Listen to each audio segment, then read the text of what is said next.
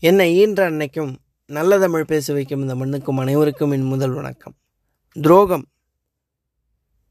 S Ramakrishnan அப்படின்ற மிகப்பெரிய எழுத்தாளர் நம்ம எல்லாருக்குமே தெரிஞ்சிருக்கோம். அவர் ஒரு முறை இன்டர்வியூ எடுக்கிறப்ப அவர்கிட்ட ஒரு கேள்வி கேட்குறாங்க சார் உங்கள் வாழ்க்கையில் தாங்க முடியாத ஒரு துரோகமோ இல்லை மிகப்பெரிய சோகமோ ஏதாவது இருந்ததுன்னா சொல்லுங்களேன். அதை நீங்கள் எப்படி கடந்து வந்தீங்க? அப்படின்னு கேட்டப்ப அவர் ஒரு விஷயம் சொன்னார்.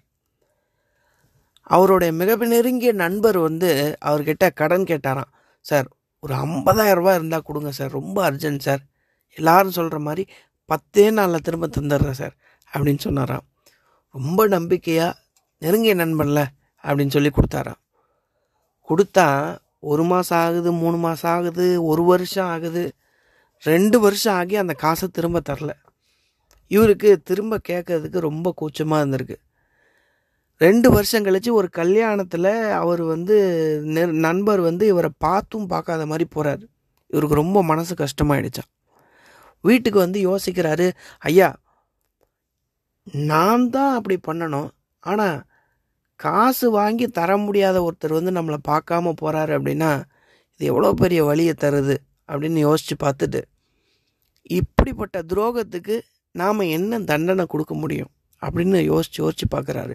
அவர் கிடைச்ச பதில் அவர் மனசுக்கு அவர் சொன்ன விஷயம் என்னன்னு கேட்டிங்கன்னா வாழ்நாள் ஃபுல்லாக நான் சாகிற வரைக்கும் என்னை எங்கெல்லாம் பார்க்குறாரோ அந்த இடத்தெல்லாம் அவருக்கு மனசுக்குள்ளே குற்ற உணர்வு குத்திக்கிட்டே இருக்கும்ல.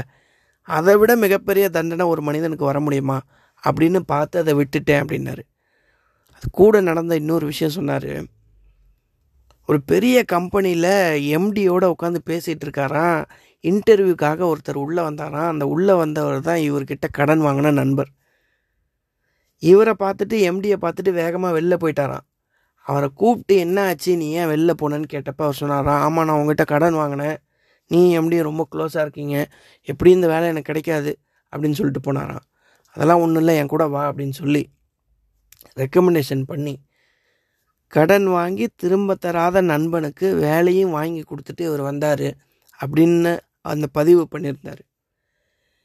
ஒரு மனிதனுக்கு துரோகம் செஞ்ச ஒரு மனுஷனுக்கு மிகப்பெரிய தண்டனை என்னென்னா அந்த துரோகத்தை அனுபவித்தவனே திரும்ப பழி வாங்காமல் நல்லது செய்கிறான் பாருங்கள் அதை விட மிகப்பெரிய தண்டனை ஒரு மனுஷனுக்கு வரவே முடியாது அப்படின்னு நான் நினைக்கிறேன்.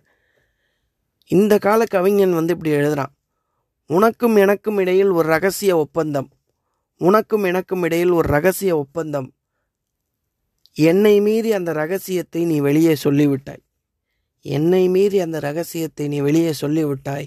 பதிலுக்கு நான் உன் மீது வைத்திருந்த நம்பிக்கை இழந்து விட்டேன் அப்படின்னு ஒரு கவிஞன் எழுதுகிறான் துரோகத்துக்கு கிடைக்கக்கூடிய ரெண்டு விதமான மிகப்பெரிய தண்டனை என்ன அப்படின்னா அதை அனுபவித்தவங்க பதிலுக்கு பழி வாங்காமல் நல்லது செய்கிறதும் ரெண்டு பேர் விஷயத்தில் ஒருத்தன் இன்னொருத்தன் மேலே வச்சிருக்க நம்பிக்கை இழக்கிறதுன்னு இருக்க விஷயம் பாருங்கள் இதை விட மிகப்பெரிய தண்டனை ஒருத்தனுக்கு வர முடியாது அப்படின்றது என்னுடைய பார்வை நண்பர்களே.